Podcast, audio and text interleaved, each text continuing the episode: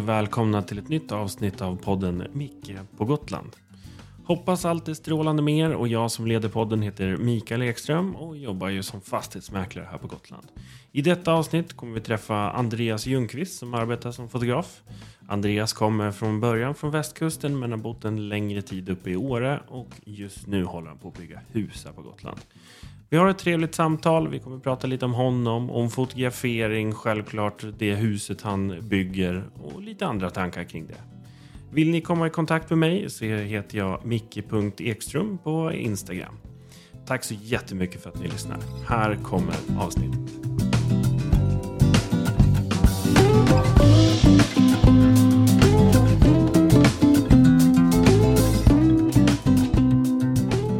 Välkommen till podden Micke på Gotland.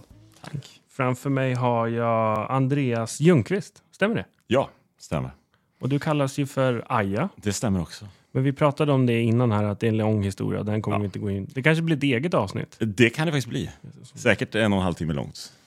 Men jag tänker att eh, du får ta ordet lite och börja med eh, någon liten form av introduktion. Vem du är, familj, uppvuxen, vad du jobbar med. Börjar vi där. Ja, Andreas Ljungqvist heter jag. Jag är från eh, västkusten från början. Vart på västkusten? Eh, norra Bohuslän. Norra eh, Bohuslän. Typ Fjällbacka. Mm. Jag ska inte gå in närmare för det är väldigt lite där jag kommer ifrån. Eh, och ja, hamnade i Uddevalla en gång i tiden. Eh, spelade handboll. Eh, drog på mig en god skada, knäskada och polaren skulle upp och eh, ja, jobba i fjällen. Och då kände jag lite så här att ja, jag kan inte hålla på med det här med handboll längre. För att det, det är gött. Och, ja, Så att det var eh, på gång en riktig handbollskarriär. Eh, ja, jag spelade ju i ja, division 1 var väl det högsta jag spelade seniornivå. Eh, men då var jag inte så seriös längre. Nej. Nej. Knäskadan kanske Exakt. var din exit. Ja, det var det faktiskt. Det var en korsbandsskada så kände jag att nej, nu skiter jag i det här. Så då, då hängde jag på poolen upp till Åre istället. Eh, och det, då var jag ju eh, 22. Och sen var jag liksom kvar där. Han drog ju. Han hittade ju någon tjej som eh, ja, tog dem därifrån sen. Så, ja. Så då kom du hela vägen upp till Åre, 22 år gammal. Mm. Hur var Åre när du kom dit då? Eh, det var ju, ja, det hade precis varit V, eller vi hade ju VM 2007. Så det hade byggts väldigt mycket inför det. Så att jag vet inte exakt hur det var innan det. Men det var ju, ja, det var ju mycket folk vinterhalvåret. Eh, sommarhalvåret, då var det ju mer eller mindre tomt. I maj där liksom så drar det. Men eh, vinterhalvåret var ju fantastiskt. VM 2007 uppe i år var ju, det var ju hur bra som helst. Full fart. Man jobbade i bar, man hade det ganska chill. Ja, men det är ju härligt. Ja, åkte skidor varje dag. Hade ju 100-110 skidor varje säsong. Så att, Det är inte så pjåkigt. nej, man ska inte gnälla. Så då var liftkortet värt helt enkelt. Ja, och då kostar ju liftkortet 3 500. Ja. ja. Det, är en helt, det är ett nytt avsnitt också. Ja, Ja. för er som, eh, som inte är där uppe så är det minst det dubbla nu i alla fall får man väl säga. Ja, jag tror det är nio nu. Ja. Faktiskt. Nej, men den stora anledningen eh, varför du är med i podden och som vi ska prata lite om. Du jobbar ju som eh, fotograf och fotar bostäder. Du har även byggt ett hus, eller håller på att bygga hus här nu på Gotland. Vi har ju en liten tidslinje som jag ska försöka oss ta oss igenom. Eh, Vi har tagit oss upp till Åre. Vi ska prata lite om bostadsmarknaden där och, och som fotograf och livet där uppe kontra Gotland. Och sen Mm. så lite resan hit till Gotland. Eh, när kom du in i, i liksom fotoyrket och bostadsbranschen får man säga? Ja, grejen var att jag har, jag har fotat ganska länge egentligen. Inte på någon seriös nivå på det sättet, utan mer, mer eh, ja, ett intresse. Sen eh, under tiden som jag bodde uppe i Åre och egentligen bara spelade skivor så, och fick barn, jag fick två barn, kände jag att nu måste jag kanske sluta jobba till tre på nätterna. Eh, för att barnen vaknar sex på morgonen. Av förklara skäl så räcker inte tre timmar eh, sömn per natt. Så att därför så sökte jag ett jobb som mäklarassistent på Bjurfors från början. Den vägen var det lite. Jag kom dit, eh, gjorde administrativa grejer. Sen på grund av att de hade fotografer från Östersund som då hade ganska lång tid innan de kunde komma ut och sådär, så sa jag att "Nej, men jag, jag fotar, jag kan göra detta. Och på den vägen var det egentligen. Jag, från dag ett, från första objektet som jag fotade så ja, ramlade jag in på det där och gjorde det mer och mer seriöst. Eller seriöst var det från början också, men ja, man grävde ner sig i fotograferingshålet helt enkelt. Ja, det, är ju, Och, eh, det är ju ett in, intressant del av det. Jag som jobbar som fastighetsmäklare så är ju bilden och materialet är ju jätteviktigt. Eh, Så, så har man ett intresse för det, du satt in-house då och kunde göra ett riktigt bra jobb så, så måste det ge en bra utveckling. Om man ser till skillnaden för de som inte har varit i år eller är i Åre. Eh, vad, är, vad är det för typer av bostäder som finns där uppe? Ja, men det, stora skillnaden skulle jag vilja säga att det är oftare fler sovrum per kvadratmeter. Om man ska bara nämna alltså, det- En fyra behöver inte vara så många kvadratmeter utan det är, liksom, det är många sovrum. Oftast ett dubbelrum och sen är det våningssängar. Alltså lite sådär. Det är inte så mycket förvaring just utan det är mer komma upp på semester. Det är bra hyresintäkter om du vill hyra ut. Det är liksom många sängplatser. Det är mer den grejen. Alternativt är det fantastiskt stora hus. Vräka hus. Numera de senaste ja, vad är det då? Fyra, fyra åren kanske, fyra, fem åren. Så har det byggts väldigt mycket av de här 200 kvadrat plus villorna. Som folk inte hyr ut heller i någon större utsträckning. Utan det är deras eh, tredje boende efter sommarstugor och sånt där. Så det har blivit en privat sportstuga på 200-300 kvadrat som man är några veckor per år. exakt. Så kanske inte är som det var när jag semestrade i fjällen för. Att man gled runt i underställ och hade med sig, eh, man lagade maten hemma och så tog man med sig den upp till fjällen. Och eh, ja, det var ganska spartanskt. Utan nu är det ju mer fullstora villor, större än vad de flesta har råd att bo i överhuvudtaget. Ja, men tänker du, eh, måste ju ha sett en, en jäkla utveckling i år under tiden från när du kom dit och fick barn, du DJade och kom in i, i, eh, i fotobranschen eller bostadsbranschen ännu mer. Vad eh, ser du för skillnader eller i utvecklingen där från när du kom dit till nu? Vad, vad är det som byggs och vad är det som efterfrågas? det har ju, tack vare att det finns många som bor året runt så har ju även den marknaden blivit mycket större. Det vill säga lite mer normala lägenheter. Men de hamnar ju lite mer i utkanten. Vi tänker Tegefjäll och Duved och sånt. Där byggs det ju mycket eh, normala lägenheter som folk som jobbar och bor i år året runt har råd att ha. För när jag flyttade upp då fanns ju ingenting sånt alls i stort sett. Det fanns några hyreshus eh, och det fanns personalboende som företagen själva ägde. Men folk jobbar ju säsong då. De kom upp i eh, november, december och åkte i maj. Det fanns inget behov av att ha året runt boende. Nu är, bor och verkar folk liksom i år, året runt. Så att det har ju också lett till att eh, som i, eh, ja, utåt Tegefjäll där det har byggts säkert 300 lägenheter. I ungefär samma storlek, 70, 70 kvadrat. Mm. Är det två olika marknader för liksom permanentboendet och fritidsboendet eller kan de marknaderna gå ihop? Kan det vara samma kunder som letar efter? Ja, till viss gräns, men det är ändå ganska åtskilt för att det är ju två helt olika prislappar. Eh, du har marknaden som är egentligen precis vid backen. Det kan vara villor, lägenheter, vad som helst. Och sen har du de här lägenheterna som ligger kanske 200 meter ifrån backen. Istället. Nej, men lite överdrivet sett. Då. De ligger ganska nära, men det är ändå två olika marknader, även om de är inne och nosar lite så på varandra. Men jag tror ju att gemene man som är uppe och jobbar och verkar i år, året runt kanske inte löser ekonomiskt en lägenhet mitt i byn. För där är de ju på 100 000 per kvadrat. Liksom. Medan de här för 40 000 per kvadrat är de som de hamnar på. Och då är det ju någon kilometer utanför. Eller två. Så att jag tror att båda marknader kan verka samtidigt för att det är två olika ändamål. Liksom. Så att, ja. Ja, för Åre måste ju ha byggts ut otroligt mycket bara de senaste åren. Det har väl kommit upp helt nya områden uppe på berget och allt möjligt. Så det måste ju varit spännande att, att följa det och se den utvecklingen. Ja, alltså när jag kom upp då, och det, det har ju varit mycket år själv, det var ju ingenting. Saden var ju egentligen bara en transportsträcka. Det var två släpliftar och en transport till Björn och man var aldrig där. Eh, nu är det ju, jag vet inte hur många tusen bäddar det är, men det är ju ofantligt mycket boende uppe i Saden till exempel. Och även bort, som sagt var, Tegefjäll, Duved har blivit mycket, i Tegefjäll har det blivit väldigt mycket i backarna också, sen, eh, sen jag kom upp. Ja, för Åre, eller Åredalen ligger Ja. ju liksom längs med Åresjön så det finns ju en geografisk begränsning också i vart det kan byggas.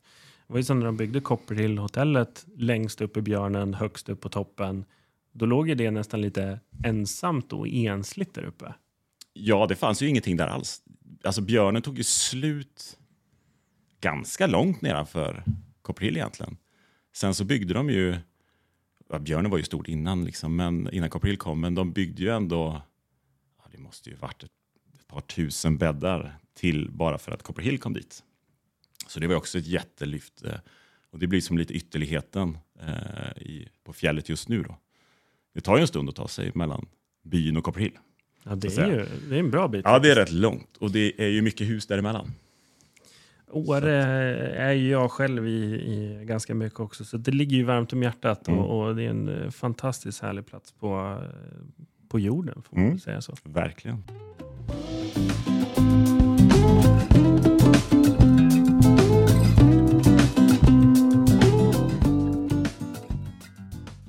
Men du bor ju inte där längre nu. Nej, livet är ju inte statiskt. Liksom. Nej. Det är lite så jag tänkte. Nej, vi har faktiskt flyttat till Gotland då. Med familjen. Jag har ju ett, en dotter som är tio och en son som är sex. Och de skulle byta skola. Eller grabben skulle börja skolan och dottern skulle ju byta skola så att, eh, till mellanstadiet. Då. Så då kände vi att nej, men det kan vara ganska bra timing att göra en sån här sak nu. Så vi hade ju ett parhus uppe i Åre som vi sålde. Eh, och flyttade hit till Gotland. Vi köpte en tomt först faktiskt. Vi har letat ganska länge. Eh, så att vi sålde väl för, ja det är snart två år sedan vi sålde. Och så hade vi en tomt som vi tänkte vi skulle bygga på. Så vi bodde kvar i Åre i ett helt år egentligen. Efter vi sålde. Ja, för det finns ju en, en koppling mellan Åre och Gotland, men Mm. det är ju inte bara din koppling så att säga. Nej, det är inte bara att man har jobbat med folk som Nej. är från Gotland. Nej, utan min tänk- sambo är från Gotland. De bodde i Visby, eller hon är född och uppvuxen i Visby. Eh, och släkt, hennes släkt kommer från Fårö och Kräklingbo och sådär. Jag har alltid varit här, sen vi blev träffade så har vi varit här varje sommar ganska mycket. Väldigt mycket. Så jag har varit på västkusten och på Gotland. Men eh, vi pratar lite om, det är många som frågar också varför vi inte flyttar till västkusten istället för Gotland. Men eh, jag känner nog att det är skönt. Alltså där jag kommer ifrån på västkusten, där är det inga, ingen stad på det sättet. Och arbetsmöjligheterna är lite färre. Sen eh, älskar man Gotland. Jag älskar innerstan i Visby. Jag älskar stämningen, liksom viben här på ön. Den är väldigt speciell. Eh, min mamma hon jobbade på en konstskola när jag var liten. Och då tyckte man att folk var flummiga och sådär. Men det är ju de människorna man tycker är jävligt skön nu. Liksom. Det är de som man ser springa runt här i innerstan. Och jag tycker det är lite skön vibe och det är därför jag lockas hit. Också lite klar med vinter. Du är klar med Ja, vintern? lite så. Eh, jag jobbar ju fortfarande väldigt mycket uppe i Åre. Ja, för att ehm, man flyttar ju inte till Gotland för vintern direkt. Det, Eh. det kan vi ju vara överens om. nej, inte, men inte för snön. Nej, Eh, den däremot, typen av vinter. Liksom. Exakt. Däremot så många har sagt ja du kommer frysa. Det kommer bli så kallt. Men eh, nej, jag har bara uppskattat det som har varit. Man får klä på sig lite mer. Det är ju inte så att det är kallare här än vad det är i Åre när det är 30 minus. 30 minus i Åre är kallt. Eh, Ja. och här är det lite blött men samtidigt, ja, jag har ingenting emot det. Jag tycker det har sin charm. Jag gillar det här. Ja, men det finns ju en, en fuktig kyla här på Ja. annat sätt. Men den har ju året också med snökanonerna och de bitarna. Mm. Ja, men intressant, så då var det ju lite med, med barnen och byter skola. Din sambo kommer härifrån. Exakt. Eh, Så det finns ju en naturlig koppling. Men det finns ju också en naturlig koppling mellan Åre och Gotland med arbetskraft, får man säga så. Krogar och restauranger har ju alltid haft ett utbyte så att Gotland och Åre känns ju väldigt nära varandra på ett sätt ändå. Ja, alltså vi... Alltså, jag vet inte hur man... Jag kan inte räkna antal, men innan Åre blev året runt på det sättet som det är nu så åkte ju nästan alla ner till Gotland och jobbade på somrarna. Det var ju bara så. Det jag kommer från västkusten, då åkte till Sälen oftast. Det var inte många från västkusten Göteborg som var i Åre, utan det var Åre, Stockholm och Gotland. De sitter ju lite ihop. Det går inte att komma ifrån. Vare sig man tycker det är bra eller inte. men det är ju så. Det är ju nattklubbar och allting, restauranger, de byter ju personal.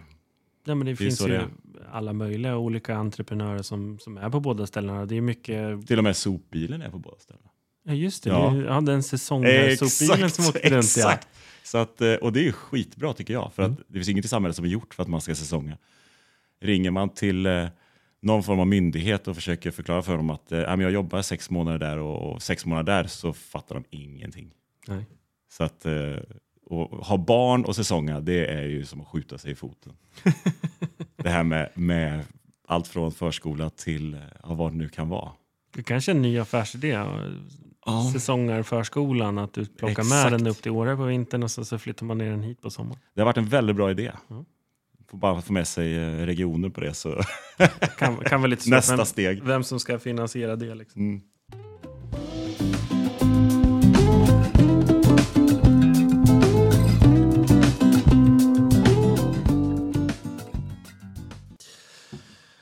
Ja, men intressant och då eh, kommer vi ju in på lite fler bitar med. Jag tänkte vi skulle prata lite om fotografarbetet och eh, sen är jag lite nyfiken på huset ni bygger också.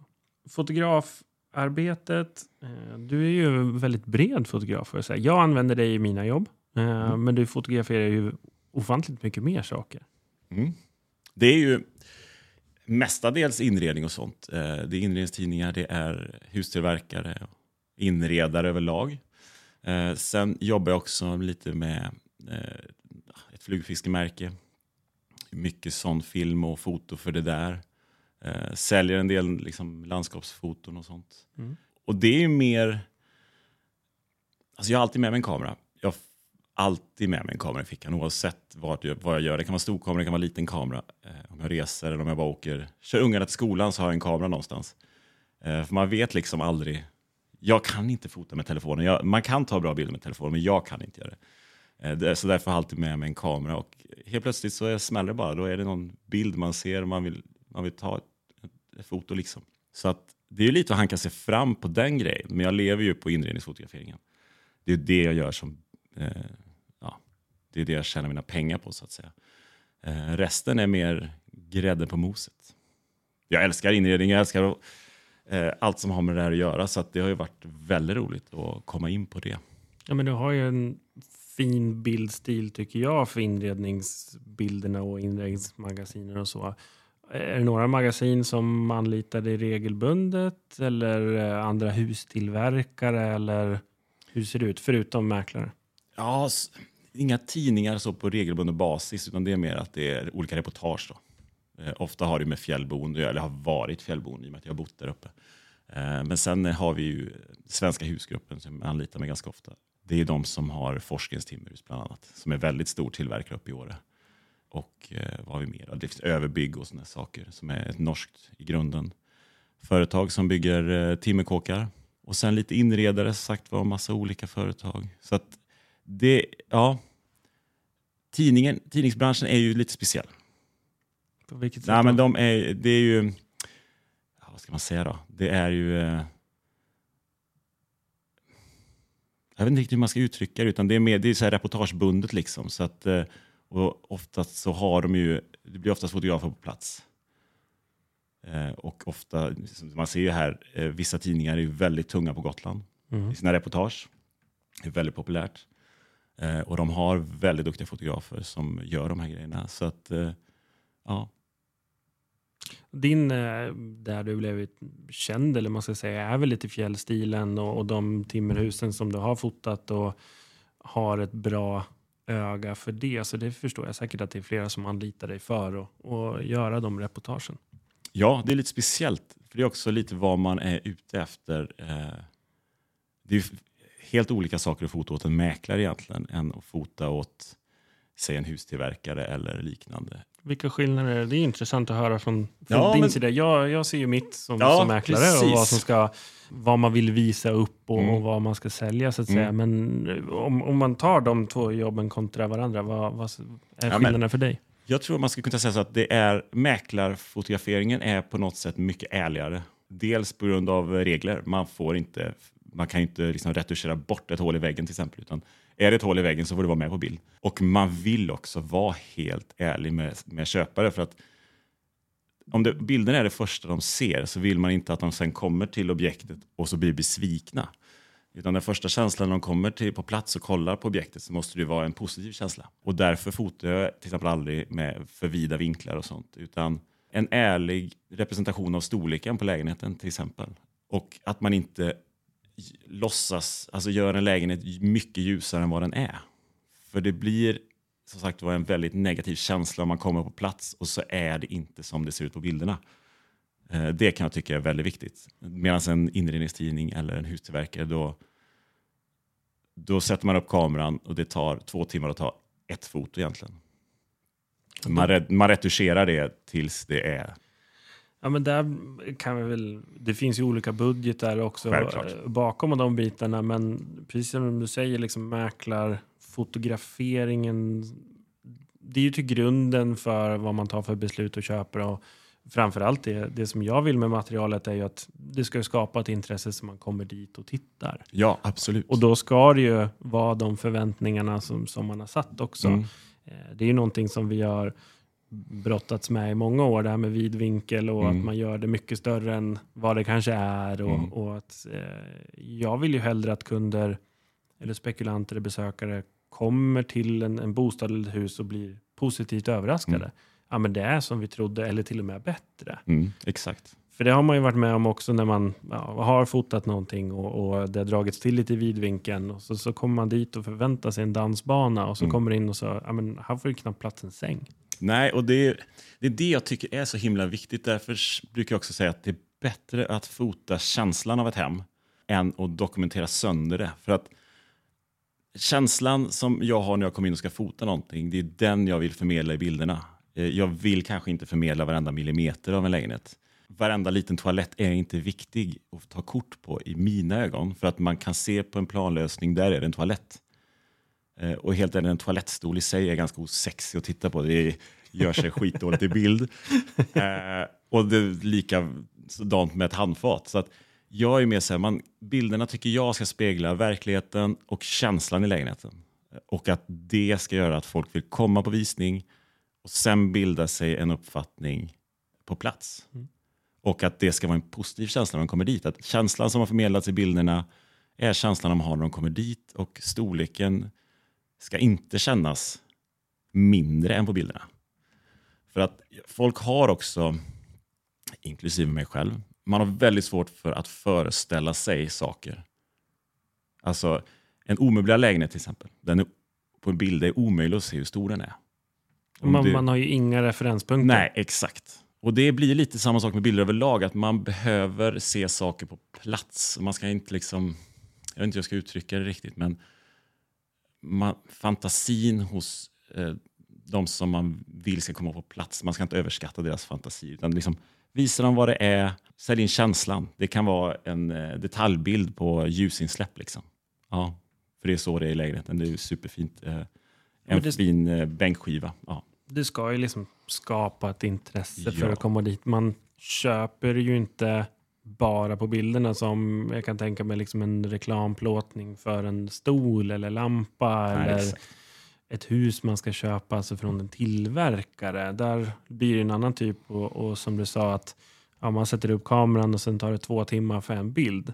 För då kan jag tänka mig att man går in i millimeterbitar och justerar hit och dit och, och där har väl du en annan frihet också att förvränga verkligheten lite som så här? Är det ett hål i väggen och tar man bort det, fixar till färger och allting. Ja, och framförallt så ställer man ju saker på platser som är i verkligheten helt eh, alltså, jättekonstigt. Alltså, man, man arrangerar ju möbler och sånt på ett sätt som eh, när man går där så ser det väldigt dumt ut, men på bild blir det väldigt fint. Och det är det jag menar att man förvränger verkligheten lite mer på sån fotografering, ska jag vilja säga.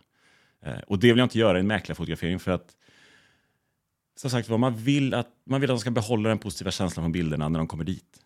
Eller att det ska bli ännu mer positivt. Eh, Ja, men det är också bilder på ett funktionellt hem på ett sätt. Mm. Man kan inte möblera ut soffan och allt möjligt så att bilden blir bra, utan det måste ju vara faktiskt att man ser att men här får du plats med en soffa, Exakt. Mm. här får du plats med tvn, i, i det här rummet får vi plats med, med säng och, och de andra möblerna som man behöver. Nej, jag vet ju själv när jag fotade mitt hus, när vi sålde det, då, eh, då tog jag ett rum om dagen. Så tömde jag hela rummet, ställde in saker. Så då gjorde jag en helt annan sorts fotografering egentligen. Ja, den Eh, lite men- mer arrangerat. Ja, men då var det också, det var inte så mycket att jag förvrängde verkligheten mer än att jag hade tid. Och det var ingen mäklare som betalade för den tiden jag la ut. Då hade du fritt spelrum. ja, exakt. Så att, eh, nej, det var lite, det var lite annorlunda. Nej, men om man tänker lite framåt, jag som fastighetsmäklare vill ju alltid få fram de bästa möjligheterna som finns eh, i varje hus eller lägenhet som man jobbar med. Du som fotograf, vad, vad uppskattar du att en, en säljare har förberett eller eh, preppar inför en fotografering? Alltså, det här kan knyta an till det vi pratade pratat om tidigare också då. Bara för att nämna hur skillnaderna är på olika marknader. För nu har jag ändå varit här ett halvår och fotat en del objekt på Gotland. Åre är ju mycket semesterboende, det vill säga att de bor inte där. Det hyrs ut. Eh, då kommer man, man har kanske en lucka på två timmar, det är inte bäddat någonstans. Du hinner egentligen inte bädda. Utan det är plastblommor, det är generiska tavlor som inte är ömtåliga. Ah, det är inte alltid supersexigt. Och med det sagt, Så du har en liten lucka där mellan Ja, bytena? utcheckningen och incheckningen, då har jag så här, här, här får jag vara där och fota. Ibland skiter det sig, för ibland har de missat det och då har de redan släppt in nästa gäst. Liksom. Och då är det bara, man vänta till nästa gång. Oftast söndagar eller torsdagar. Men, och det är det jag skulle komma till, att då är det så svårt att, att, att göra någonting åt sådana saker, för säljaren är inte på plats. Och tid, det tar väldigt mycket tid att styla saker. Eh, så när man kommer ner hit så är det ju en helt annan sak, för det här är ju folks boende. De flesta bäddar sin säng och det är nummer ett. Det är en bra start. Det är en bra sängen. start. Ja. Det ska alla göra när man går upp på morgonen. Jag gör inte det, men eh, man bör göra det. och eh, nej, sen är det de här små sakerna att, eh, tycker jag då, personliga saker, saker som är typ, alltså väldigt personliga, det kan man ta bort. Liksom. Man behöver inte ha för mycket foton på familjen. Och det av flera anledningar. Dels så kanske man inte vill att bilder på ens barn ska vara överallt på internet. Och dels så är det så personligt så att det, ja, man behöver helt enkelt ha det. Kan man ta bort det så gör man gärna det. Och sen är de klassiska sakerna också som, eh, det är ingen som tycker att duschtvål är snyggt. Det är ingen som tycker att en eh, toaborste är så snygg heller. Men annars är det liksom snyggt och rent, gärna putsade fönster för det syns väldigt tydligt på bild om ett fönster inte är putsat. Speciellt om solen ligger på lite Ja. så också. Och stillbild, det, är ju så, det man ska komma ihåg är att om du går runt i ett hus eller i vart som helst så är det så mycket intryck så du lägger inte oftast märke till alla detaljer. Men har du en stillbild framför dig då, då ser du allting. Det är så begränsad yta som du tittar på. Varenda grej som är fel syns. Ja, Det är det, det, En kabel blir väldigt störande på bild. ja, det är ju intressant hur man kan hitta saker. Det är ju Ja. som skillnaden är när man lever i det eller när man ser det Exakt. på bild. Som ett badrum med en toaborste eller eh, någon konstig duschtvål i någon eh, färg som sticker ut lite. Att det blir väldigt, väldigt tydligt. Ja. Eller bara liten, ett vattenstänk på en spegel i badrummet. På ett kort så är det det enda du ser. Medan i verkligheten så visst, du kanske lägger märke till det, men du tittar på tusen andra saker också. Så att just eh, sådana saker är viktiga att, eh, att man fixar. Och det är ju som jag som fotograf flyttar ju runt stora grejer. Är det något som är en stol som står fel så flyttar jag ju den. Och som eh, när man fotar för mäklare, då har man inte tid, jag har liksom inte tid att bädda sängar. Jag har inte tid att eh, göra rent ett badrum. Det tar liksom för mycket tid. Ja, nej, det, är, Eh, det är ju inte ditt jobb Nej, heller. exakt. Men däremot, med det sagt också så hjälper jag ju gärna till att göra saker. Eh, Så det är klart att man slänger på överkast på en säng om det är så att det behövs. Jag tänker ju inte ta en bild som jag inte tycker är okej. Men för, för mycket grejer ser man ju i kameran sen när man står där. Ja. ju, man kanske inte ser alla detaljerna själv när man lever i det, men en bra start är att bädda sängen, eh, rent och städat, dra av spegeln och, och kanske ett badrum samla ihop grejerna. Eller Ja, exakt. sånt. Jo, men det är också... Det, jag fick lära mig det, jag vet inte vem det var, väldigt länge sedan någon som jobbade med inredning, att man ska gruppera saker. Man ska gruppera det i ojämna antal, det vill säga tre, fem och så vidare. Du ska inte ha fyra ljusstakar, du ska inte ha två ljusstakar. Du ska ha tre eller fem. Okej. Du ska ställa ihop dem i grupper, du ska inte ha dem utspridda. Utan har du en lång, ett långt fönsterbänk till exempel, ja, men ställ ihop dem då. Ställ ihop tre stycken ljusstakar på ena sidan. Låt det vara tomt på andra sidan. Ställ dem inte på parad liksom i, längs med en fönsterbänk som är tre meter lång, eller två meter lång eller vad det kan vara. Så att det är sådana saker, men det gör jag Mm. oftast. Ja, men det Ser ser, jag något som stör mig så, då ställer jag ihop dem. ja, men det ser ju du i, i kameran. Det liksom, ser, ja, på det ser jag när jag är på plats. Det är det första jag tittar det, det ser man direkt när man kommer in. Men eh, ja, vid liksom en fotografering också, så man behöver ju inte ha allt klart, varenda rum. Man kan ju faktiskt flytta grejer mellan rummen också. Men bara Absolut. det man inte vill ha framme, bara det är lite ihopsamlat. Liksom, eller Ja. Sen är jag sån, jag gillar att fota genom rum, det vill säga att jag försöker att ha så mycket foton som möjligt där man faktiskt ser från ett sovrum genom en eh, hall eller in i ett vardagsrum, genom in i nästa rum om det går. Och då bör man ju ha ordning i de flesta rummen. Mm. Så det gäller att ha så mycket ordnat som möjligt. Mm. För att man, i alla fall jag är också lite sån, jag tar gärna kort på uppstuds när jag ser dem. Så visst, jag går in och tar alla rum, men sen helt plötsligt så känner jag att det här är en bild, jag måste ta den. Och eh, då är det skönt om det är ändå så ordnat det bara kan vara. Eh, Men genomsiktsbilderna eller vad vi ska kalla Mm. dem är ju en bra eh, bild eller uppfattning för planlösningen. Ja. Att man ser hur det, hur det fortsätter och inte och de bitarna. Och kan ofta bidra till en ganska skön känsla också, lite mer djup i bilder och sånt där. Att man har någonting där i bakgrunden som ett annat rum. Till exempel. Ja. Ja, men så mycket ser ju du på plats men grunden är ju att ha det städat och schysst för det hinner man inte på fotograferingen. Nej, det finns ingen chans egentligen. Sen kan man också säga så här, oftast lever man nog i för mycket saker. Eh, hur ska man säga? Men på, i, på bild vill du ha färre prylar ja, men än i, vad du vill ha i verkligheten. Så säga. vardagen vill ju ha lite nära till saker. Att det finns Exakt. lite fram och så. Men jag tycker också det finns en balans mellan att det ska ju inte bli för avskalat och tomt så att det känns liksom opersonligt att det inte bor någon där. Utan det måste ju fortfarande kännas lite inrätt, lite trevligt och, och så att det inte bara är för tomt. Nej, men exakt. Och det är ju som med de där eh, uthyrningslägenheterna till exempel. Då. För där har du ju andra sättet, att där finns det inget personligt alls. Och då är inte ett ledkryss supersexigt helt plötsligt. Alltså, det är det i varje lägenhet. Ja, ja, det förstår jag. Ja. Ja. Jag förstår att du har sett många, många saker. Ja, lite som att eh, muren är väldigt populär på Gotland. Liksom. Mm. Så att nej, man vill ha ett, mist, eller ett mått av personlighet. Man vill att det ska synas att folk lever där. Men det behöver inte vara bilder på ens barn och det behöver inte vara eh, diskborstar och sånt. Liksom. Det, är, det är mer den grejen. Det, det vill man ju inte se. Men det, de flesta förstår ju det också att eh, en diskborste är inte snygg i bild. Nej. Eh, Sen eh, finns det ju tusen olika sätt att bädda en säng. Eh, Det har du blivit proffs på nu i det här laget eller? är så dålig på att bädda säng. det är en konstig säg. Slänga filtar, det, det tror jag är tre år utbildning faktiskt för att göra. Filtslängare. Ja, filtsläng. Högskolepoäng. Ja, faktiskt. För att det ska vara lite snyggt kastad på en soffa. Um, så att uh, jag, jag lägger inga värderingar i hur folk bäddar sängen, men den ska vara bäddad i alla fall. Det, Någonting som jag lärde mig tidigt är ju mycket kuddar i sängen.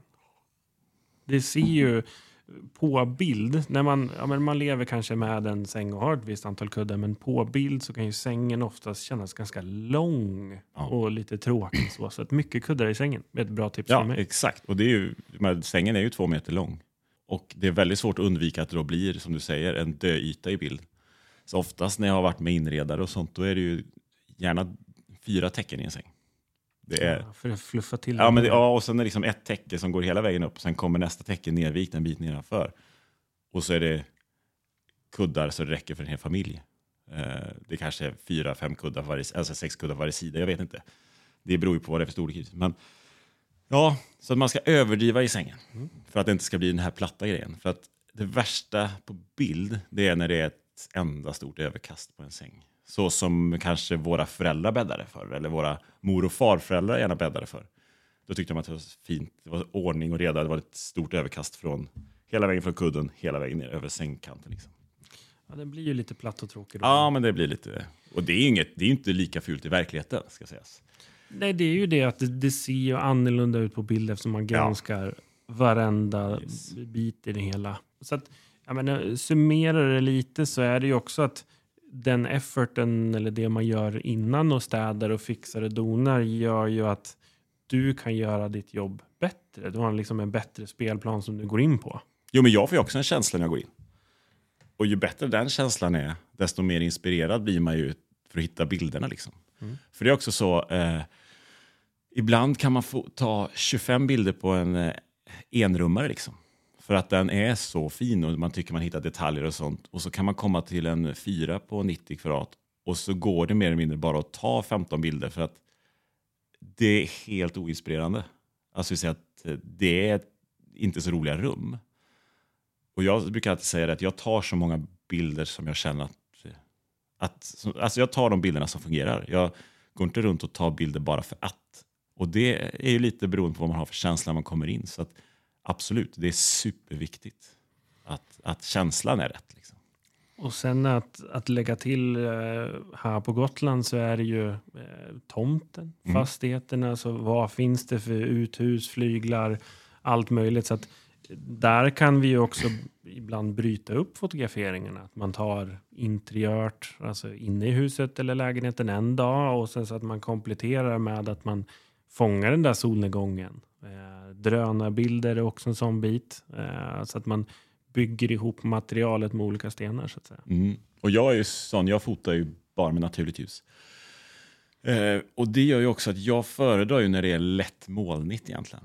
Eh, för Hur då, kommer det sig då? nej, men det, man, för alla som har varit och blivit fotade någon gång så vet man ju att de har ju inte en liten blixt över kameran när du är hos en professionell fotograf, utan du har ju jättestora, det kan vara paraplyer, det kan vara softboxar eller vad som helst. Och det är lite av samma anledning, när det är ett stort moln på himlen, eller liksom när det är en slöja så, då har du inte bara en enda ljuskälla som är solen, utan du får ett mycket mjukare, jämnare ljus överallt. Så att du får inte den här kontrastiga eh, skillnaden mellan där solen lyser och där den inte lyser, utan det blir ett jämnt behagligt ljus och allting faller av mycket, mycket schysstare. Liksom. Så att vissa kan vara lite besvikna om det inte är fint väder ute idag, det kommer inte bli bra. Fast inomhus så blir bilderna mycket bättre om det är lite molnigt. Det kan vara mycket molnigt, det spelar inte så stor roll, men just direkt solljus är sällan eh, superbra. Men det är ju det man vill ha på uteplatsen sen. Det är det, och då får man åka dit igen. Det är det som är Ja. att, att, bygga ihop det Exakt. hela. För, jag menar likt eh, Åre och jag menar här på Gotland, vi har ju kunder med fritidshus och annat Mm. som, som sitter uppe på fastlandet eh, och tittar på någonting och då vill man ju skapa det materialet med solen på uteplatsen och så att man kan börja tänka sig in i att jag menar, bor vi här då kommer vårt liv vara mycket bättre, Mm. här kommer vi trivas, här kan vi göra det här och det här. Så Ja, men exakt. Och det, det man egentligen ska komma till är att om någon är på plats, en säljare till exempel, och så är vädret inte så bra, så behöver inte det vara ett problem. För att man tar in, invändigt, det kommer bli skitbra. Och sen kanske de åker till fastlandet igen, men det är, jag behöver inte komma in. Jag kan åka dit och ta utomhusbilder. De behöver inte ens vara på plats och då kan man ta det på uppstuds. Man behöver inte bestämma tid, utan man bara säger jag kommer lösa det så fort det blir bra väder. Och så fort jag kan. Det kan ju vara massa annat jobb emellan, men det, säljarna behöver liksom inte känna pressen att vi måste tajma en dag med bra väder, utan jag kan åka ut flera gånger. Jag gör gärna det och de behöver inte nödvändigtvis vara på plats. De behöver inte känna att de måste ha städat inomhus för att jag ska ta några utomhusbilder, utan vi tar det när det blir bra väder och så, så har vi en grund att börja med.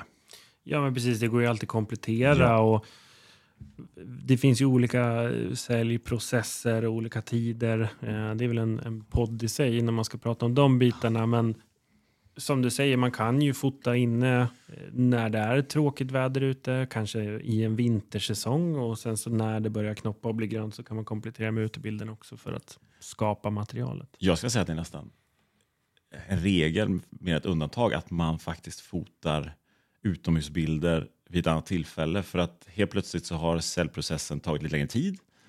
Eh, och det har blivit höst till exempel. Man kanske fotar inomhus på sommaren och sen blir det höst. Då kan man ju inte ha sommarbilden nödvändigtvis. Då kanske man vill visa något som är mer aktuellt med säsongen. Och så helt plötsligt blir det vinter och det blir superfint med snö. Ja, och då får man väl kanske komplettera. Så att jag tror att och jag själv tycker att det ser mer... En annons på Hemnet ser ju bättre ut om den speglar när den läggs ut, så att säga. Eller när den ligger ute. Det vill säga att det kanske inte är så kul att ha eh, bara massa vinterbilder om den ligger ute mitt i sommaren.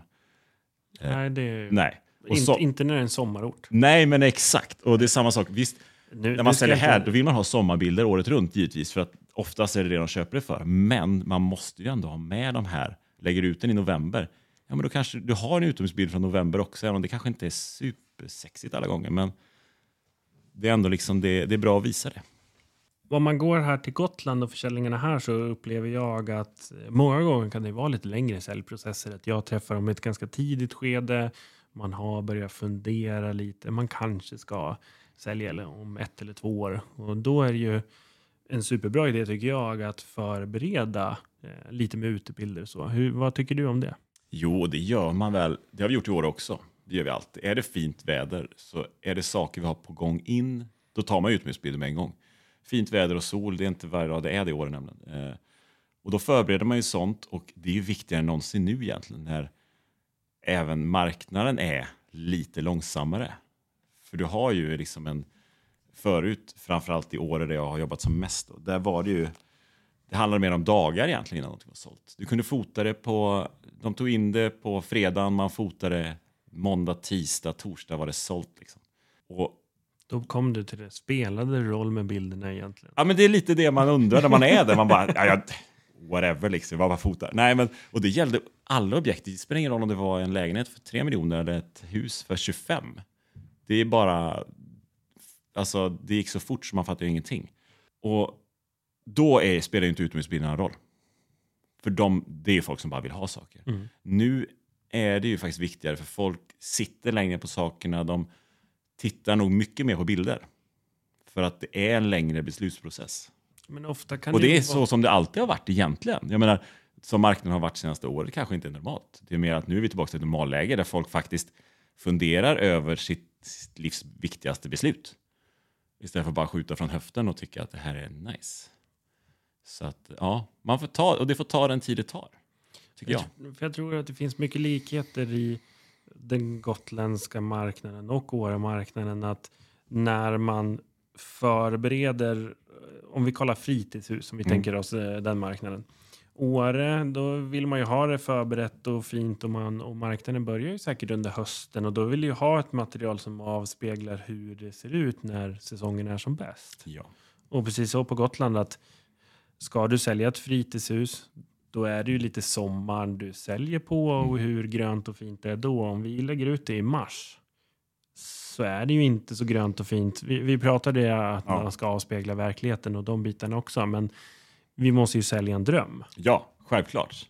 Jag tycker att det ena utesluter inte det andra. Utan eh, man ska förbereda sig med de finaste bilderna man kan ha. Men man ska också kanske ta med verkligheten eh, som den är där och då. Bara för att visa att liksom, så här är det på sommaren när du planerar att vara här. Om det är ett fritidsboende. Eller vintern om du planerar att vara i Åre. Eh, för det ska man också tillägga. I, I Åre är det ju inte så många som jobbar med sin trädgård till exempel. Så Nej, när man fotar... Den är ju gömd under snön. Exakt! Och då när man då kommer att fota på sommaren, för det är många som vill sälja även på sommaren, så är det ju oerhört osexigt. Eh, just trädgården. Men det är samtidigt ingen som bryr sig om det där uppe, för att de ska vara där någonstans mellan december och eh, maj. Och då är det snö förhoppningsvis. Mm. Eh, och det är inte den, det är inte trädgårdsdrömmen man säljer i, i Åre. Och det var faktiskt en av de absolut största anledningarna till att vi flyttade hit till Gotland. Det är för att vi vill ha en riktig trädgård där man kan göra trädgårdssaker i. Så det är ju verkligen, för oss var ju det drömmen. Att vi vill ha en tomt där vi har hus och kan odla saker eller göra vad som helst. I Åre har du ju färskpotatis i september. Liksom. Eh, det är det som är så sjukt. Man gräver upp dem, de är klara i september. Aha, Så det var perfekt när man kom tillbaka från sommarsemestern där på hösten så hade man färskpotatis. Ja, fan, jag måste dra upp till Åre och måste skörda potatisen. Exakt, och jordgubbar också. Det var också, i slutet på augusti då började jordgubbarna bli riktigt bra. Fint med mygg då också. Det, men det är gött. Nej men i augusti då börjar myggen nog, då börjar de bli mer, i juni är problemet som störst. Och då är det stort.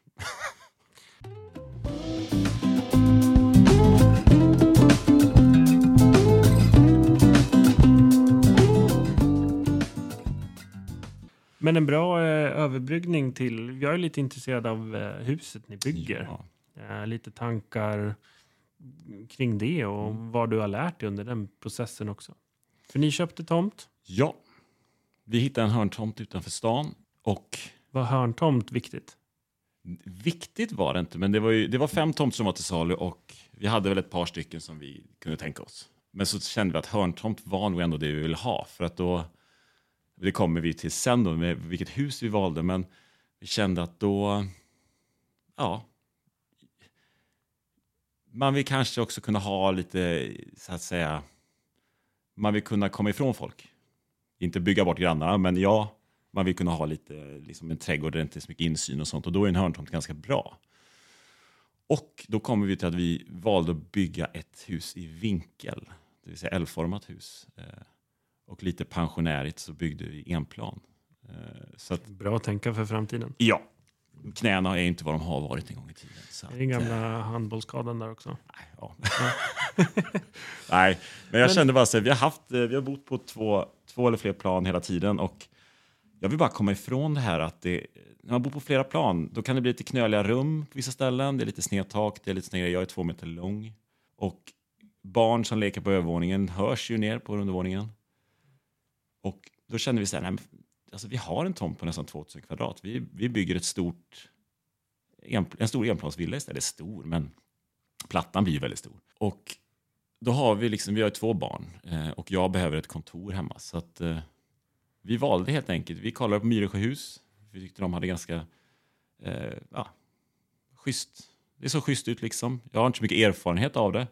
Det mesta jag har sprungit i upp i Åre är ju såna här fantastiskt dyra kåkar eh, som jag aldrig kommer att ha råd med.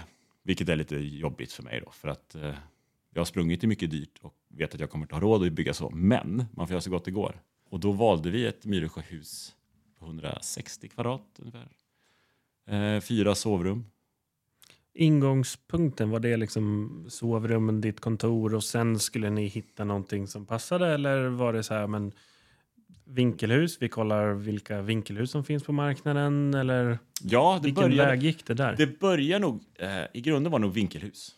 Vi tänkte vi kollar vad som finns. Det kanske, aldrig, det kanske inte blir det, vi vet inte. Men vi kollar vad som finns. Och sen att det är rymligt kök. Liksom. Det var köket som var grejen. Vi vill ha, eller rymligt, det är inte superstort det vi bygger heller, men det ska vara ett kök där man kan ha plats för allting man vill ha plats för. Jag vill inte ha en köksö som är en meter, eh, en gånger en och en halv, utan jag vill ha en stor köksö i så fall. Jag vill, ha, jag vill att man ska kunna sitta vid köksön och jag vill att man ska kunna laga mat till de som sitter vid köksön. Jag vill att man ska kunna stå och laga mat och prata med folk, inte stå med ryggen mot folk. Eh, jag älskar att laga mat också. Eh, så det var nog egentligen det som var utgångspunkten från början. Att eh, ett ordentligt kök, sociala ytor som funkar. Vi behövde inte ha, vi jagade inte stora sovrum, det var absolut inte grejen. Kan det komma sig lite från Åre? Ja, fast jag har aldrig drömt om det där med stort sovrum. För mig är inte det en grej. Jag vet inte. De gånger jag har varit inne i så här stora, eller bott i stora, så så känns det bara liksom tomt på något sätt.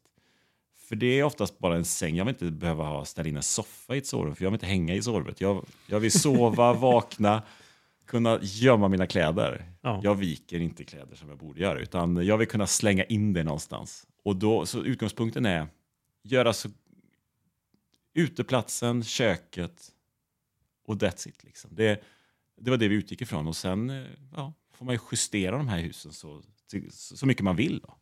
Ja, men det är det som är kul ändå att man kan göra de valen idag. Att valfriheten finns. Ja. Naturligtvis till en kostnad, men att du kan bygga det huset du vill och, och förändra de bitarna. Är det någonting i liksom processen jag fattar att det är en jättelång process från att man ska rita och bygga och alla, alla olika bitarna. Någonting som överraskade dig eller förvånade dig, men det där hade jag inte tänkt mig att bygga hus. Nej, men jag tror att det som jag har lärt mig mest, nu har jag i och för sig en svärfar som har byggt jättemycket, har jobbat med att bygga hus, eh, så han har ju berättat mycket för oss hur det fungerar och han har precis byggt ett hus dessutom. Men man ska inte tolka för mycket in i eh, ordet eh, nyckelfärdigt. Det är en försköning av verkligheten. Okej, Ja. intressant. Ja, ja men, till en viss del i alla fall. För att absolut, du kan nog få ett beboeligt hus när det står nyckelfärdigt. Men det är lite som med bilderna när, du säljer, när mäklare säljer. Eller när du ska köpa en bil för den delen. Det är en del tillval på bilderna. Och det är... Ja, du tänker det att du ser det i katalogen och så står det så här, det här är ett nyckelfärdigt hus och så kollar man lite på inspirationsbilderna och bara, ja Mm, men fan och- och- det där ser ju och- jättefint jo. ut, det där köket och, och ja, det där blir jättebra. Och sen när det, när det kommer till kritan, då är Jo, det så här, ska exakt. du ha det här också och det också och det också och det också eller? Ja. Och det kommer, jag vet inte hur alla säljprocesser är, men det kommer ganska sent i processen det här med vad som är vad. Och bara en sån enkel sak som färg på väggen till exempel. Det springer iväg väldigt fort i pengar. Och det är det jag vill komma till att absolut, du får ett regelmässigt godkänt hus där du får bo i. Där, där, där Boverket säger att ja, absolut, här får du flytta in. Men jag tror inte att det är någon som bygger ett hus som nöjer sig med det, det där. Och det springer iväg ganska fort. Eh, och det är ju ens eget fel givetvis. Man, får ju, man kan ju ta standard rakt av. Men eh, det är otydligare i husfall än vad det är i bil, så ska jag säga. För jag har köpt några bilar och när man går in och köper en bil så är det ganska tydligt att det här och det här behöver du ha. Ja, och, Och då och, kostar det så här. ja, men och då kan det väl finnas så här, det här sportpaketet. Exakt. Det kostar det här och då får du det. Men Ja. hus, det måste ju finnas oändligt Ja, många olika tillval. framförallt finns det typ inga paket. Nej, okej. Jag hade kanske önskat att de hade sagt så här, för de har ju ändå haft en arkitekt som har ritat ett hus och någon form av inredningstanke kring dem, för de har gjort inspirationsbilderna. Och då hade jag nog kanske tyckt att det var en jäkligt schysst grej om de bara så här, vill du ha det så här, då kostar det så här mycket pengar. Tydlighet. Ja, men exakt. Mycket mer tydlighet kring det. För att, och det är det som jag, för jag vill inte ta i det här, de här sakerna egentligen. Jag, ja, jag gillar inte den processen överhuvudtaget. Men hade det varit mer tydlighet kring allting sånt så hade processen blivit en skönare process. För att bajsmackor kring ett husbygge är det hela tiden. Allt från el till eh, spettning av mark till eh, whatever. Och allting. Man kan räkna med att vad du än gör så kostar det 10 000 extra varenda grej. Och sen är det bara att plussa ihop de 10 000, de enheterna, så blir det några hundratusen till slut. Ja, men har man gjort några val så? Ja. Nu valde jag ju att bygga ett, eh, ett kök som kanske kostar mer än vad det borde gjort. Men Men är det ett intresse? Och, och, ja, och som det började med, det var ju den centrala punkten Exakt. i huset. Det var ju därifrån det utgick. Då är det ju klart, har man möjlighet att, bygga sitt drömkök ska man göra det. och jag tror också att man måste tänka, för nu sålde vi ganska bra upp i året, så vi hade lite pengar på fickan så att säga. Och jag tror att man ska absolut inte maxa sin budget, från, eller det, det ska man inte. Man ska gå väldigt långt under sin budget för att kunna unna sig saker som är viktigt. Det vill säga, du kommer inte byta köket. Nej, köp det köket som du vill ha från början. Du, du kommer inte vilja göra om badrummen efter två år. För det kostar för mycket pengar. Gör, lägg pengarna med en gång då. Liksom. Tänker du göra ett garage, bygg det med en gång. För att det blir så mycket dyrare att bygga det om ett par år. Det ska vara bygglov och det ska vara en massa saker till. Liksom. Så att jag rekommenderar att grunden ska vara mycket billigare än vad man tror sig ha råd med. För då kommer smällen sen inte att bli lika sur. Ja, jag förstår att då ja, bygger man på de olika paketen eller hörnstenarna. Eller man ska säga, man ska få ihop det hela. mm. Måste man ha bestämt allting direkt? Nej, alltså, Vad, vad bestämmer man sist först? Vad, nej, men det är också, du dig? Nej, alltså det man måste bestämma är ju själva utformningen givetvis, för att det ska bygglovsansökas och sådär. Eh, sen kommer man ju till de här, eh, allt från kranar till vitvaror och sånt. Och jag upplever inte att det är så bråttom med sådana grejer. Kakel är ju bra att ha, för att vissa saker är också leveranstid på. Det är ju det är mer det som sätter käppar i hjulet. Men så länge du har eh, utformningen på huset är klar, placeringen givetvis, då är det inte så mycket som brinner egentligen. Eh, det är väl också olika från hustillverkare till hustillverkare. Men köper man köket i samband med huset, då tror jag man måste bestämma köket med en gång. Nu valde vi att lyfta ut det och köpa det från en annan leverantör. Och då får man ju anpassa sig med leveranstider och sånt. Bara på det. Men när man sitter där med ritningen så du måste ju på något sätt möblera huset eller tänka hur det ska vara möblerat. Och jag har ju alltid tänkt, jag har inte byggt hus och förhoppningsvis så får man göra det någon gång. Men vad jag har förstått så du måste ju tänka ut vartenda lampknapp. Var uttagen ska vara. Ja, men där, ja, och det gick vi igenom med elektrikern. Det var ju superskönt. Då får man ju först en ritning, eh, elritning så att säga. Och då var det så ja men här och här sitter det. Och jag, varenda, varenda hantverkare vi haft att göra med, så jag har sagt så här, okay, vad tycker du? För jag är lekman. Jag har inga åsikter om någonting. För jag vet inte, jag kan inte börja peta i sånt för jag kan det inte. Jag kan liksom inte säga till en rörmokare, du måste dra upp ett rör där. Nej, varför ska jag säga det? När, var, när de var gjord, göt grunden så bara frågade de mig, de som göt, bara, "Ja, men, eh, ser det bra ut? Eller jag bara, jag vet inte vad det är jag tittar på. Alltså, jag kan inte uttala mig, det ser skitbra ut. Eh, Ja. Jag litar på att ni gör det ni ska göra. Det hade ju varit lite jobbigt om det stod där när de göt grunden och bara, men ska inte vinkeln vara Åt andra hållet. åt andra hållet? ja, jo. Nej, men man kanske ska vara och titta ibland. Ja. Så att, eh, ja. Nej, men eh, jag tror att man ska, man, ska nog bara lit, man ska ha hantverkare och entreprenörer som man eh, har förtroende för och så ska man fråga dem vad de tycker, för de har ju byggt hus. Fråga andra som har byggt hus. Fråga din kompis som har byggt hus. Vad ångrar du? Liksom? Inte vad tycker du om, utan vad ångrar du? Jag tror det är det som är grejen. För att Man lär sig nog mer av sånt. Men människan är ju väldigt enkel på det sättet att det är alltid lättare att hitta saker som är fel ja. eller som man ångrar. Kanske inte så här, ja men det här blev superbra, det och det och det, utan Nej, precis. ja, ja, jag önskar jag hade gjort ett bättre kök eller ja, vi skulle haft ett sovrum till eller. Ja. Det blir ofta så. Sägs det inte att man ska bygga tre hus? Jo, de säger det. Det är då det perfekta kommer sen. För det var också grejen, det, det sa en av eh, vår hussäljare. Han frågade, ja, men ni ska ju... För jag var inte riktigt nöjd med utformningen på badrummet, men jag hittade liksom inte hur jag skulle kunna göra om det riktigt. Så, så jag, ja, men det blir, det blir bra liksom. Han bara, men vadå, det här, är- ni ska bygga ett drömhus. Och sa det, fast det här kanske inte är mitt drömhus. Intressant. Nej, men alltså, det är inte min drömtomt. Jag tror inte jag har råd med min drömtomt för övrigt. Utan vi köpte en sansad tomt, jättemycket pengar, men... eh, Och, jag menar, läget är det enda du inte kan ändra på, så det finns ingen anledning att... eh, att jag kände så här, jag kan inte bygga ett hus för 15 miljoner. Nu ska vi säga, vi bygger ett hus för eh, 5 miljoner. Nu ungefär, det springer iväg lite, men... Det är liksom inte mitt drömhus. Det första huset jag bygger kommer inte vara mitt drömhus. Jag tror att mitt drömhus kommer vara ett litet hus på en bättre tomt när ungarna har flyttat ut. Ja, men typ ett drömhus på Fårö kanske. Jag vet inte, till exempel. Ett litet sansat hus som funkar skitbra till mig och Veronica, då, min sambo. Så att, och det, ja, alltså nej, det här är inte mitt drömhus. Det kommer vara, jag kommer älska huset, förhoppningsvis. Men drömhus, jag vet inte, jag kan inte riktigt se mitt drömhus än heller. Och jag känner inte pressen att bygga drömhuset nu. Det kan komma om 20 år. Ja, men det är en intressant reflektion på den då. En, Ja. Investera väldigt mycket tid och, och pengar i det och ha kanske lite mer den praktiska delen och vart ni är i livet nu. Vad, vad funkar för er nu och vad vill ni ha nu helt enkelt? Ja, missförstå mig inte. Jag längtar ju extremt mycket efter huset. Ja, det vet Och det jag. kommer kännas som en jävla dröm när man får flytta in. Men jag vet inte, det kanske har med att göra att man inte vill liksom lägga in en så hög värdering som... eh, Alltså, det blir tråkigt om man blir missnöjd på sitt drömhus. Liksom. Eh, Jag kanske försöker rädda mig själv där lite också. Men eh, jag ser nog rätt praktiskt på det, att det kommer vara ett skitbra hus som jag kommer trivas superbra i. Ja, men alla, alla som bygger hus eller köper eller säljer eller vad som helst har ju olika aspekter och ingångar på Ja, in, det. exakt. Så att jag tror att vi kommer behöva göra en uppföljningspodd när vi sitter i huset. Så får du berätta lite vad du känner då. Exakt. Eh, så kan du berätta om alla misstagen och Jo. felen du gjorde. Att jag skulle ha tänkt på det här och det här och det här. Ja. Men vi ska ju ta upp vad som blev bra också. Ja, men precis. För det var det som jag sagt till Veronica också. Det finns två saker jag har tänkt på med det här husbygget framförallt, som är väldigt viktigt att ha med sig tror jag. Dels så kommer man ångra jättemycket saker. Det kommer vara massa saker som man tycker är inte perfekt. Och det tror jag oavsett hur många hus du bygger så kommer det vara saker du kunde gjort annorlunda.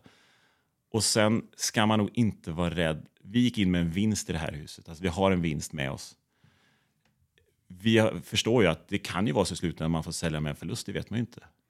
Men samtidigt så är det, vi kommer vi fortfarande ha en total vinst. Det kommer ändå vara ett plus för oss oavsett. Jag tror inte man ska... Man ska ju liksom inte vara rädd för den ekonomiska aspekten. Liksom, att man, det finns en risk att vi inte får tillbaka det vi lägger in. Ja, inom rimliga gränser så tycker inte jag att det är ett problem. För det är så många som har gjort bostadskarriär idag.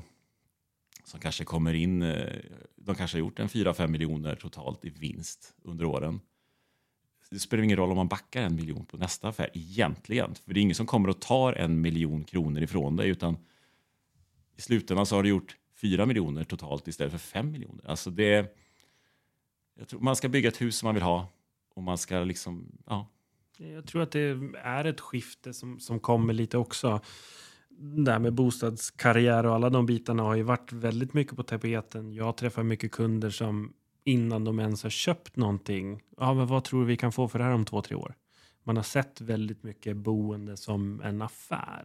Ja, men det här ska jag tjäna pengar på eller då eller då eller då. Eller vad som kan hända i framtiden. Så jag tror att det, vi kommer ju ha en förändring nu där man mer ser hur vill jag bo? Vad är det värt för mig? Eller vad kostar det i månaden? Och mer ser till de långsiktiga aspekterna. Inte bara att okej, men jag, jag köper den här lägenheten och så renoverar jag den för om två år. Då ska vi flytta och då ska vi sälja och så ska vi göra det här och här. Utan det känns som marknaden börjar backa tillbaka. Vad är det man vill ha? Hur vill man bo? Och jag tror också, som du var inne på med att det kommer inte bli perfekt i huset ni bygger. Ni kommer hitta saker som ni skulle gjort annorlunda. Och där är ju också att, men jag har ju varit i branschen sedan 2012. Jag har inte sett den perfekta lägenheten, det perfekta huset. Det finns alltid några saker som inte är helt hundra. Och som man skulle vilja ändra på. Och till och med nu när du bygger ett eget hus så säger du att nej, men det kommer bli saker som inte är helt rätt. Ja, och det handlar ju om... Alltså jag tror inte det spelar någon om du är arkitekt och ritar ditt hus själv. Jag tror bara att när du väl bor där sen så ditt liv förändras ju. Alltså, det är ju klassiskt uppe i Åre till exempel, där kollar folk på boende och så helt plötsligt när folk ska bo året runt, då bara, ah, det finns ingen förvaring i det här boendet. Nej, men nu är ni två stycken och det finns fyra sovrum.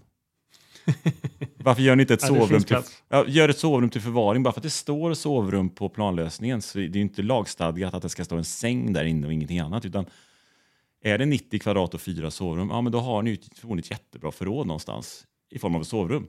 Ni behöver ju inte fyra sovrum. Liksom. Och folk låser sig folk låser sig lite till hur det är möblerat när de köper någonting. Eh, och ser kanske inte möjligheterna alla gånger. Och jag tror att man, ska inte se livet som statiskt på det sättet heller, utan bygg ett hus, ditt liv förändras, unga flyttar in, du flyttar in gör de kanske inte, men du får nya ungar, Någon gång kommer de flytta flyttar ut ut, förhoppningsvis. Ja visst, då har du ett för stort hus helt plötsligt. Eller är det du som kommer flytta ut? Så ungarna bor kvar i huset? Det ni? kan ske. det De kanske- behåller huset, jag det Veronica vill att vi får det. Ja, det kanske blir den där lilla stugan. Ja, som får det. exakt.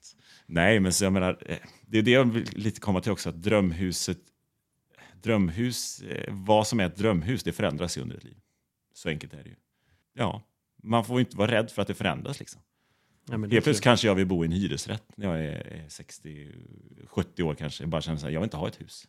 Nej, flytta in i en hyr- hyresrätt och det spelar ingen roll. Ja, men det ser man ju många som...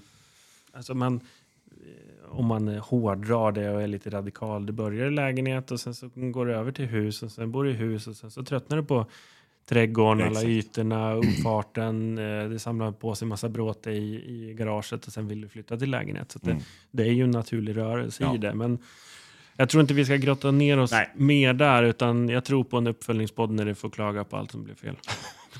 Oj, den blir lång. Den Ja, blir lång. alltså tar vi den. Det kanske blir någon extra material eller någonting. Ja.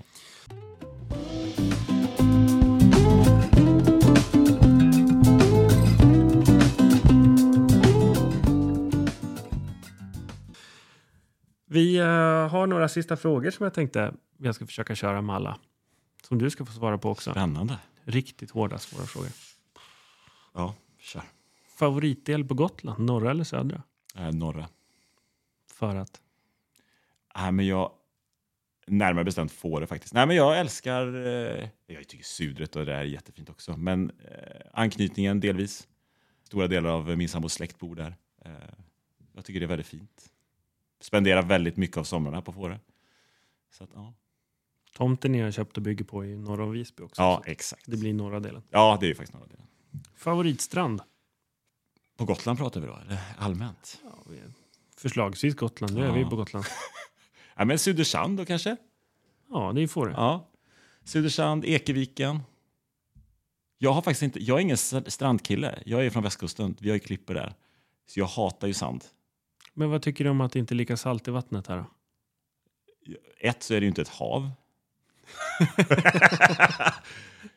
Gäddor simmar tydligen i havet. Okej. Eh, det gör det inte i vårt hav, Nej. eh, där jag kommer ifrån.